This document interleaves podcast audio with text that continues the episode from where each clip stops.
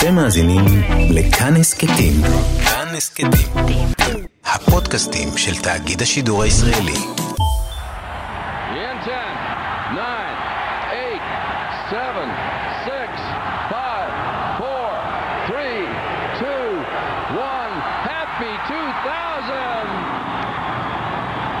ב-31 בדצמבר 1999 חגג כל העולם את סיומו של האלף השני לעידן המשותף, האלף השני לספירה, מה שכולנו זוכרים כחגיגות המילניום, החגיגות והפחד שליוו את כניסת המאה ה-21. סיפרו לנו ששנת 2000 תהיה סוף העולם. סוף העולם הישן הוא תחילתו של החדש, סוף העולם המזדחל הוא תחילתו של העידן המתקדם. אמרו שהמכוניות יעופפו, שהטכנולוגיה תהיה כל כך מתקדמת, שהעתיד בשנת 2000 יהיה כל כך מתוחכם, שזה פשוט לא יהיה אותו עולם. אבל זה היה בדיוק אותו עולם.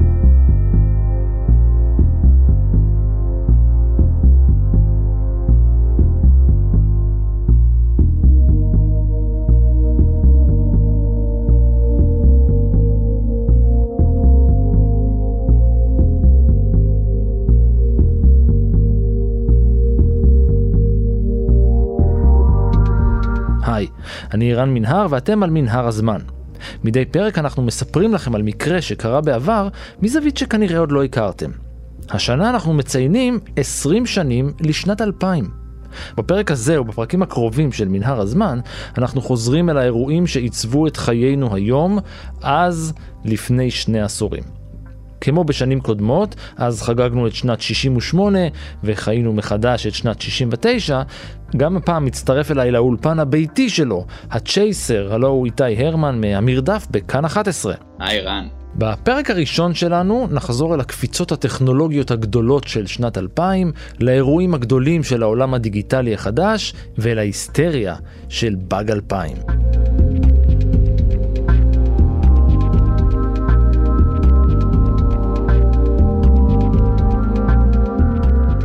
אני זוכר שכילד ביליתי שעות בחישובים מתמטיים מסובכים כדי לברר בין כמה אהיה כשתגיע שנת 2000.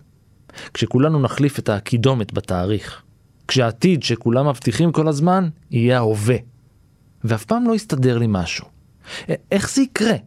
כאילו, ברור לי ששנת 2000 היא עוד מלא זמן, לפחות דרך עיניים של ילד, ממש ממש מלא. שנת 2000 זה המון, התקווה בת שנות 2000. מצד שני, שום דבר במציאות ההיא שלפני שנות האלפיים לא הראה רמזים של ללכת בכיוון של מכוניות מעופפות.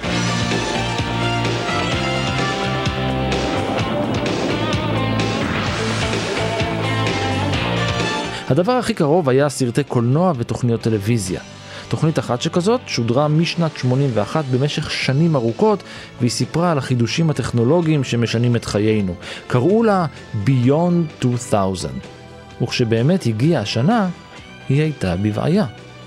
כמוה, תוכניות טלוויזיה, מותגים וחברות נאלצו לשנות את שמם לאחר שבמשך עשרות שנים קודם לכן התהדרו בתוספת 2000. כמו ימית 2000, או ביונד 2000, או אופנת פרינס 2000, כולם נאלצו לשנות שם. אז ביונד 2000 למשל, שינתה את שמה לביונד טומורו. אז מה קרה בשנת 2000 שהפך אותה למשמעותית מבחינה טכנולוגית? חודש ינואר. When the ball drops in New York's Times Square this New Year's Eve, a record number of Americans will be hard at work. More than 800 companies have called in extra employees, more than 3 million in all. Even their bosses will be working the holiday. במשך תקופה ארוכה חששו המומחים של המילניום הקודם כי מחשבי העולם לא ישרדו את המעבר לשנת 2000.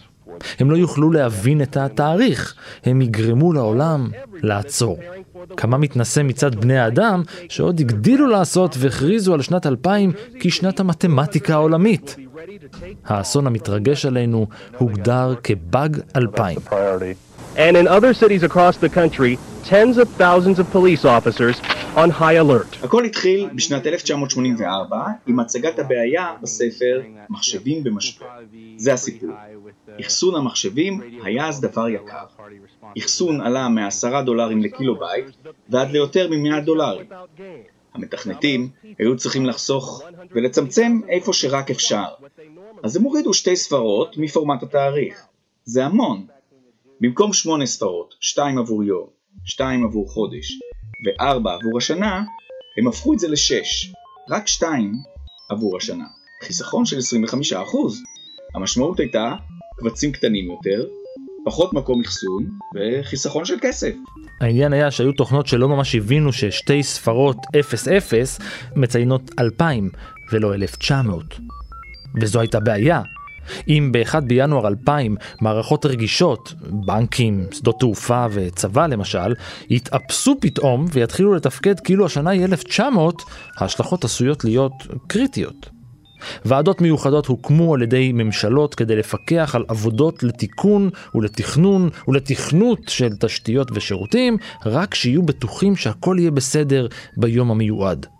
פוליטיקאים הלהיטו והלהיבו את עצמם בנוגע לבעיה, והציבור בכל רחבי העולם הסתחרר איתם בפאניקה.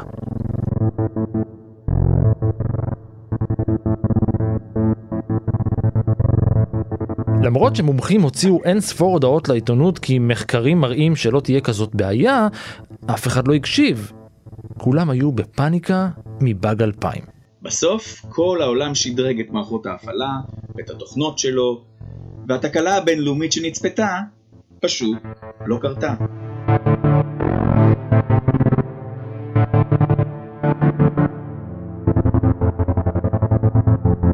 יפה. אז העולם זיהה את הבעיה, את האתגר, התכונן מראש, הלחיץ את עצמו סתם בחסות הפוליטיקאים, והצליח להתמודד עם הקדמה שהוא עצמו יצר. הרי את התאריך המציאו בני האדם, שגם המציאו את הטכנולוגיה, ועכשיו גם המציאו את הפתרון. נראה ששנת 2000 התחילה ברגל ימין.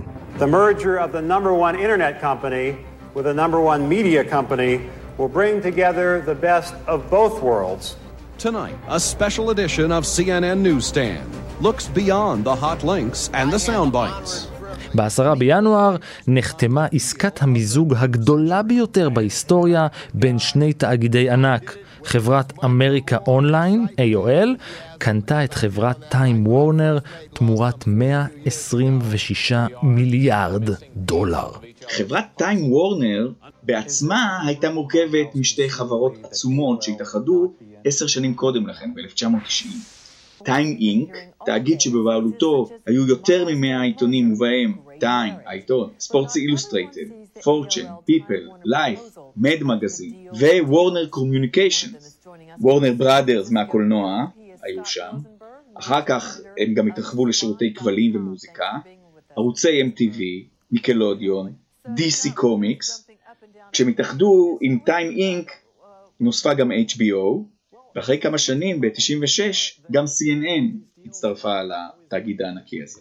ו-AOL, אמריקה אונליין, חברה הרבה יותר צעירה, היא אחת מספקיות האינטרנט הראשונות בארצות הברית ובעולם כולו. היא הצליחה בשנות ה-90 לתת שירותים מיוחדים ללקוחות שלה, כמו, שים לב, חדרי צ'אט אנונימיים, שירותים של ערוצי תוכן לפי קטגוריות, וחשבונות מייל שהכתובת שלהן הייתה זהה לשם המשתמש של הלקוחות. וחוץ מזה היה להם עוד פטנט, פטנט שיווקי גאוני, הם הפיצו בארצות הברית דיסקטים ודיסקים של חבילות התוכן שלהם.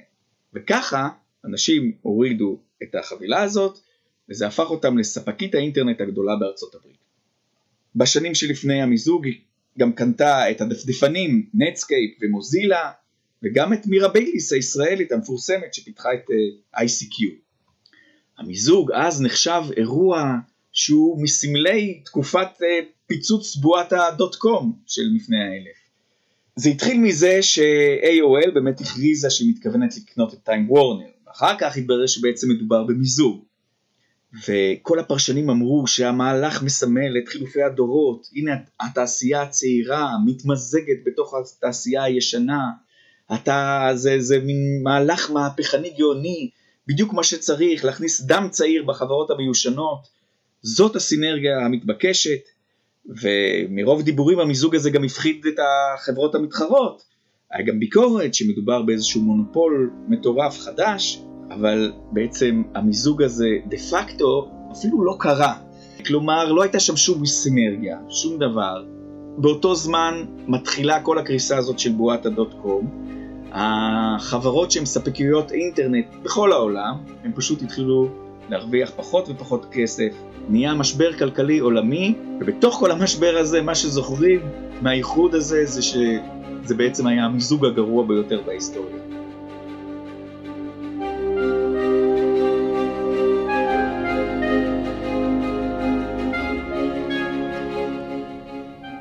חודש פברואר. שנת 2000 הייתה שנה מאוד מיוחדת מבחינת תאריכים. לא רק בגלל הבעיה שלא הייתה בעיה עם באג 2000, אלא בגלל שהיא הייתה שנת 100 מעוברת ונדירה ביותר.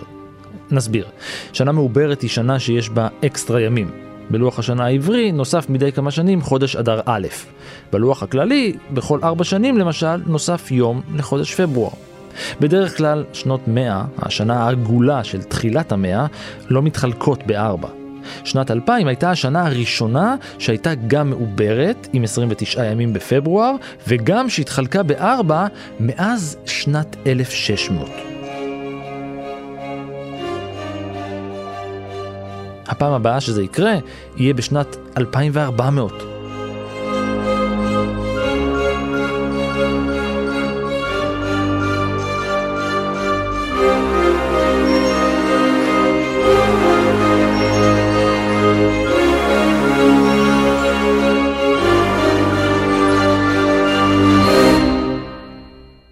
חודש מרץ.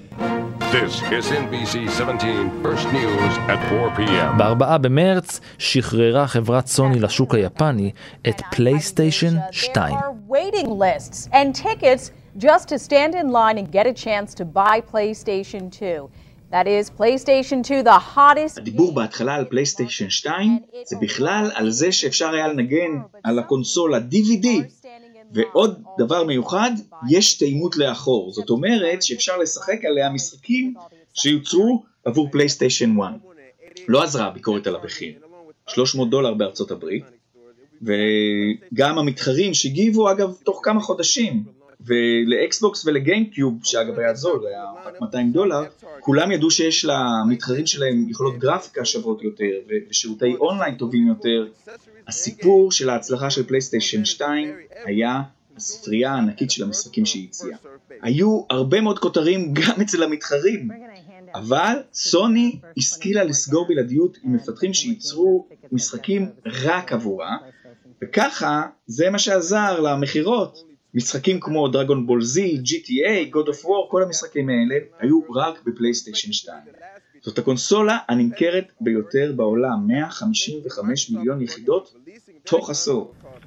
בהמשך השנה עשה את דרכו הפלסטש 2 וחדר לכל שוק בעולם המערבי. זוהי קונסולת המשחקים הפופולרית ביותר עד שנת 2006 והיא יוצרה עד שנת 2013. חודש אפריל. בינתיים, המתחרה הגדולה של סוני בקטגוריות קונסולת המשחק, כאמור מייקרוסופט, מוצאת את עצמה תחת מתקפה.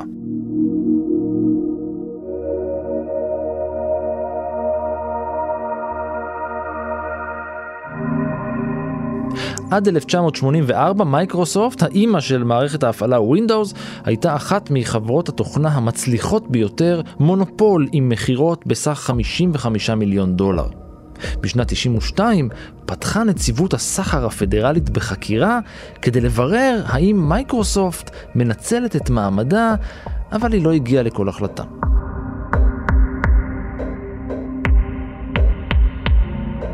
באוגוסט פתחה בחקירה גם מחלקת המשפטים. אחרי שנתיים, מייקרוסופט הסכימה שלא להתנות מכירה של מוצרים שלה ברכישת מערכת ההפעלה Windows. מייקרוסופט המשיכה וטענה במשך כמה שנים לאחר מכן שדפדפן האינטרנט שלה, האינטרנט אקספלורר, הוא לא מוצר נפרד, אלא חלק ממערכת ההפעלה, למרות שהוא נמכר בנפרד. במאי שנת 98 תבע משרד המשפטים האמריקאי את מייקרוסופט בגין הפרת צו ההסכמה משנת 94.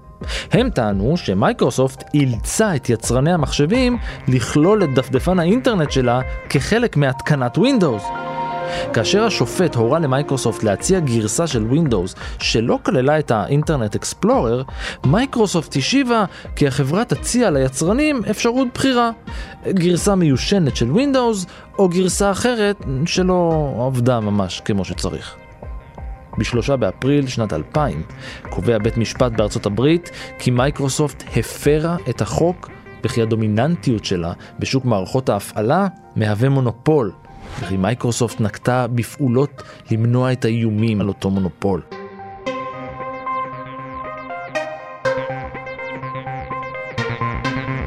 ב-7 ביוני 2000 בית המשפט הורה על פירוק של מייקרוסופט לשתי יחידות נפרדות, אחת לייצור מערכות ההפעלה ואחת לייצור רכיבי תוכנה אחרים. חודש מאי. המסלול מוכן. התחל בנסיעה.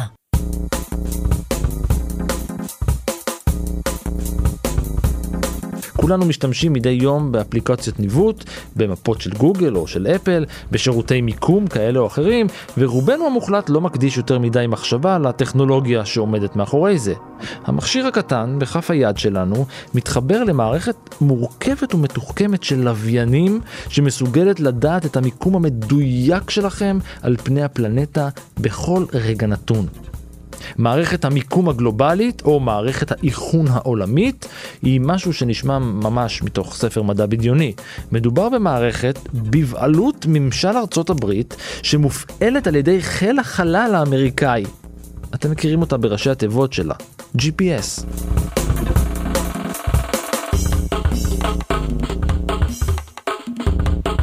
פרויקט ה-GPS הוקם על ידי משרד ההגנה האמריקני בשנת 1977.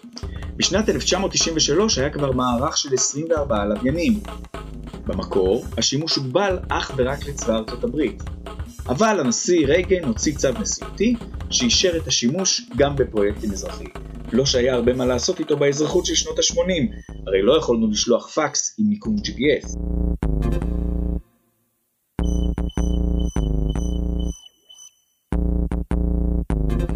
אבל עם ההתקדמות של הטכנולוגיה בשנות ה-90, נוצרה דרישה חדשה לשדרוג היכולות של המערכות הקיימות.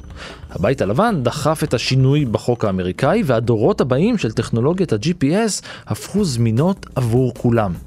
הצבא האמריקאי המשיך לקבל אות מדויק ואמין, אבל האזרחים קיבלו אות, אה, ובכן, פחות מדויק ופחות אמין. הייתה מדיניות של דיוק סלקטיבי, ככה שרק הצבא קיבל את האות המדויק והאיכותי. ב-2 במאי 2000 חתם הנשיא קלינטון על צו נשיאותי שמתיר את השימוש ברשת ה-GPS לכולם באותה איכות דיוק.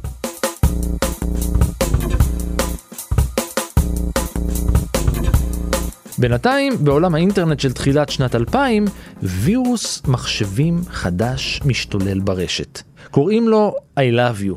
זוכרים משהו כזה? New dangers tonight from the Lovebug computer virus, this time disguised as a friendlier email. Copycats have now spread around the world. Bill Graffin joins us live. Bill. David, this is far from a childhood prank anymore. Experts... זו הייתה תולעת מחשבים. אחת התולעים הראשונות שתקפה יותר מעשרה מיליון מחשבים ברחבי העולם דרך האימייל. שורת הנושא של האימייל הייתה I love you, והיה קובץ מצורף בשם מכתב אהבה עבורך, או עבורך. שנראה לכאורה כמו קובץ טקסט רגיל, אבל ברגע שהמשתמש פתח את הקובץ, הווירוס היה מופעל, הוא מחליף קבצים במערכת ההפעלה של Windows, שוב Windows, ומשבש את ההפעלה שלה. יותר מזה, הוא היה שולח את עצמו לכל הכתובות באימייל של המשתמש. מקורו של הווירוס הוא בפיליפינים, ומשם הופצה התולעת הזאת דרך אימיילים של מקומות עבודה, היא עברה להונג קונג, לאירופה ולארצות הברית.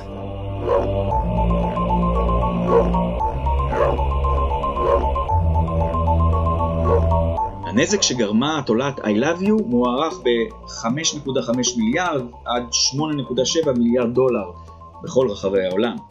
תוך עשרה ימים דווח על יותר מ-50 מיליון זיהומים, וההערכה היא כי 10% מהמחשבים המחוברים לאינטרנט בעולם נפגעו.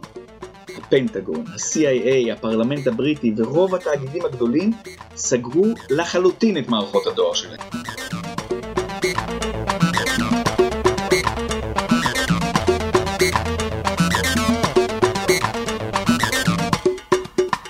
חודש יוני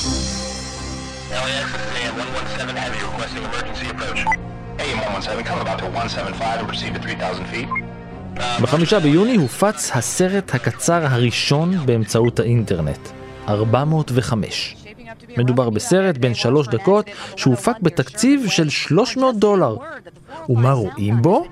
מטוס של אמריקן איירליינס מקבל הנחיה לנחות נחיתת חירום בנמל התעופה של לוס אנג'לס. עד כאן, בסדר. צוות המטוס מודיע שיש בעיה כי הם לא מצליחים לשמור על גובה ומיד מתחילים בנחיתה.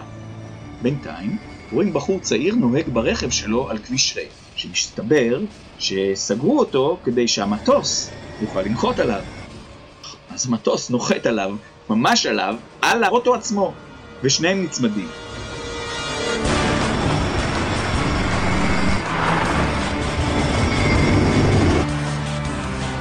אז הנהג משתמש בברקסים של האוטו כדי לעצור את המטוס, הם כמעט מתנגשים בנהגת מבוגרת שנוהגת לאט, והם עוקפים אותה.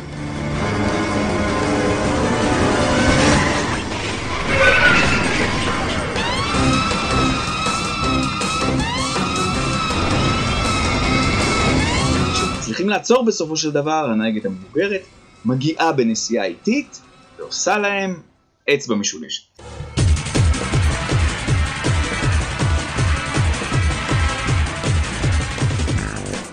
וחמש היה אחד הסרטים הראשונים בהיסטוריה שהופצו בצורה ויראלית. הוא הגיע למיליון צפיות, שאז הם נספרו כהורדות, עשרת אלפים בשבוע הראשון.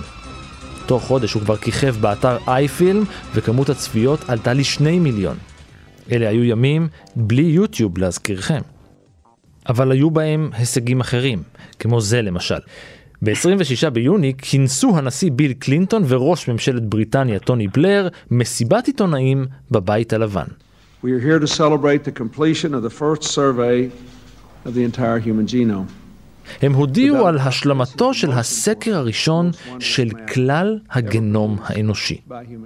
פרויקט הגנום האנושי היה פרויקט בן 13 שנה במימון ציבורי שנפתח בשנת 1900 במטרה לקבוע את רצף ה-DNA של הגנום האנושי כולו תוך 15 שנה. פרויקט הגנום האנושי, אחד הפרויקטים השאפתניים והמוצלחים של המדע. עלות של 3 מיליארד דולר, 5 מיליארד דולר עם תיקוני אינפלציה, בהשתתפות של שש מדינות מובילות, ארצות הברית, בריטניה, יפן, גרמניה, צרפת וסין, ועוד אלפי מדענים מכל העולם, כולל צוותים מישראל, ממכון ויצמן ובית חולים הדסה. במסגרת הפרויקט סרקו כרומוזונים של כמה בני אדם ותיעדו את רצפי ה-DNA שלהם. ה-DNA מולקולה שנמצא בה כל המידע הדרוש כדי לבנות אותה בכל האורגניזם שמוכר לנו, מחיידקים עד בני אדם. כל רצף הוראות בתוך DNA נקרא גן. בגנום האנושי יש 20 עד 25 אלף גנים ושלושה מיליארדים של בסיסים, האותיות שמהם הוא מורכב. עכשיו, זה נראה כאילו שאנחנו יודעים כבר מה התפקיד של כל אחד מהגנים ברצף. אז זהו שלא, כי אתה יכול לקרוא את האותיות ועדיין לא להבין את המשמעות שלהם. אבל זה בהחלט נותן את הבסיס למחקר הזה שאנחנו שומעים על פירותיו כל הזמן, גם היום. המידע הזה מאוחסן בבסיס נתונים שנגיש למחקר של כל מי שרוצה לחקור, והמחקר הזה מאפשר לנו באמת לאתר גנים שקשורים למחלות, מאפשר לנו לחקור על ההשתלשלות ההיסטורית של האבולוציה של האדם, וגם על כל מיני קשרים תורשתיים בין אוכלוסיות של בני אדם. דיברנו על מחשבים, קונסולות, משחקים, אינטרנט, מה עם טלפונים ניידים? או. חודש ספטמבר. ב-1 בספטמבר שחררה נוקיה, ענקית התקשורת והמלכה הבלתי מעורערת של הטלפונים הניידים, טלפון חדש. נוקיה 3310.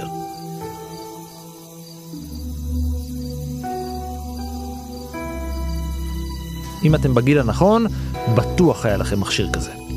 הוא בגודל כף יד, מינימלי מאוד, ואם הייתי מבקש מכם לדמיין עכשיו טלפון סלולרי, מה שנקרא היום טלפון טיפש, זה בדיוק הטלפון שהייתם מדמיינים.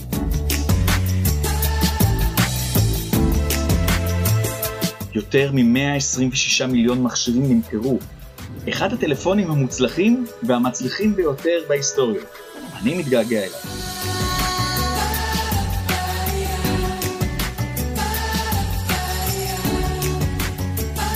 בינתיים, סטיב ג'ובס מאפל יצא בהכרזה. לא, לא אייפון, זה ייקח עוד קצת זמן. Because it's my pleasure today to announce Mac OS 10. ב-13 בספטמבר הציג סטיב ג'ובס לעולם את מערכת ההפעלה המתקדמת ביותר למחשבי מקינטוש, מערכת ההפעלה 10, או X, המערכת שבשימוש עד היום. היא נמכרה בפחות מ-30 דולר. חודש אוקטובר. 3, 2, 1. We have ignition, we have ignition and liftoff. Liftoff of the Soyuz rocket, beginning the first expedition to the International Space Station and setting the stage for permanent human presence in space. סוף אוקטובר היה סופה של תקופה. בה תחנת החלל הבינלאומית הייתה מופקרת לכל חייזר מזדמן. כי 30 באוקטובר היה היום האחרון בו לא היו אנשים בחלל. למחרת המריאה חללית סויוז מקזחסטן כשעל סיפונה צוות אסטרונאוטים. הצוות הראשון שהיה לתושבי הקבע של תחנת החלל הבינלאומית.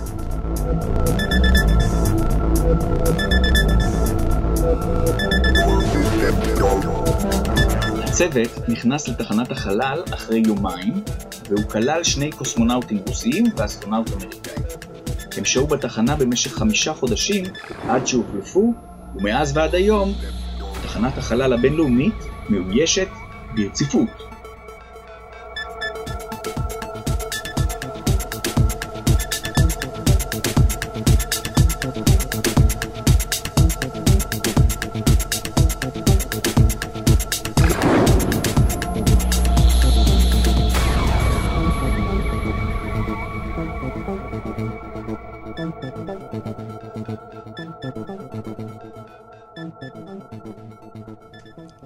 20 децембра.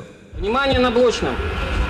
Приступаю к заглушению реактора ключом аварийной защиты 5.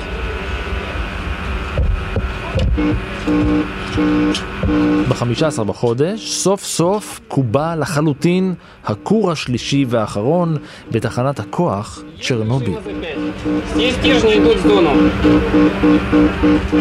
ב-26 בספטמבר 1977 נחנך הכור הראשון במפעל שייצר 1,000 מגוואט חשמל.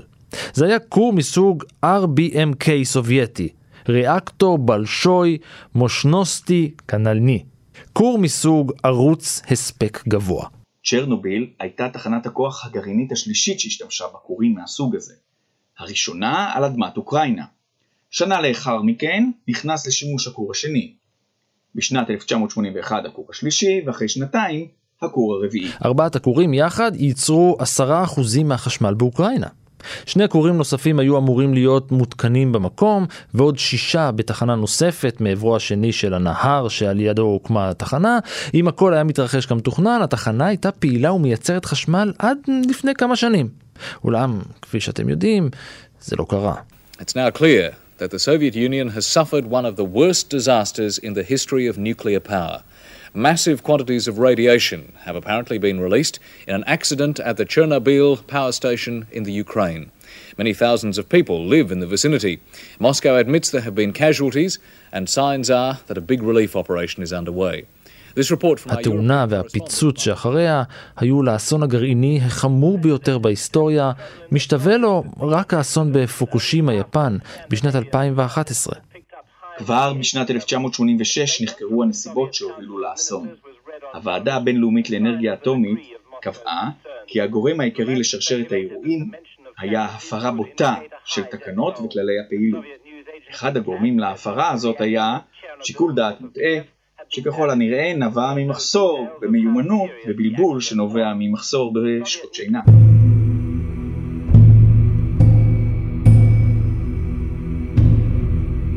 ב-7 ביולי 1987 נפתח באוקראינה משפטם של המעורבים. חמישה עובדים, כולל מנהל התחנה, המהנדס הראשי, סגנו, מנהל כור מספר 4, מנהל המשמרת ומפקח הבטיחות של הוועדה הסובייטית, כולם נידונו למאסר של עד עשר שנים במחנות עבודה. כל העבודות על הכורים 5 ו-6 שתוכננו להיפתח בעתיד, הושהו לחלוטין. בשנת 91 נסגר כור מספר 2, אחרי חמש שנים כור מספר 1. רק בסוף שנת 2000, כור מספר 3 הפסיק את פעילותו.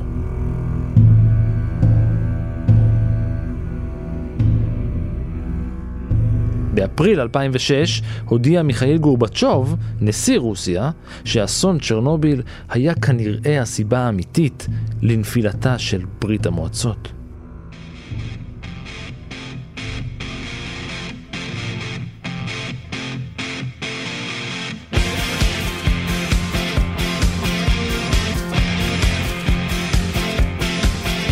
ועד כאן מנהר הזמן להפעם. תודה לאיתי הרמן. תודה לך. תודה גם לאור מנהר ולאייל שינדלר. הפרק הבא של מנהר הזמן יהיה מורבידי ויעסוק במוות. לא רק במותו של העולם הישן, אלא באירועים הגדולים ובאסונות ששינו אותו ולקחו איתם אין ספור בני אדם ובעלי חיים. אני רן מנהר, נשוב וניפגש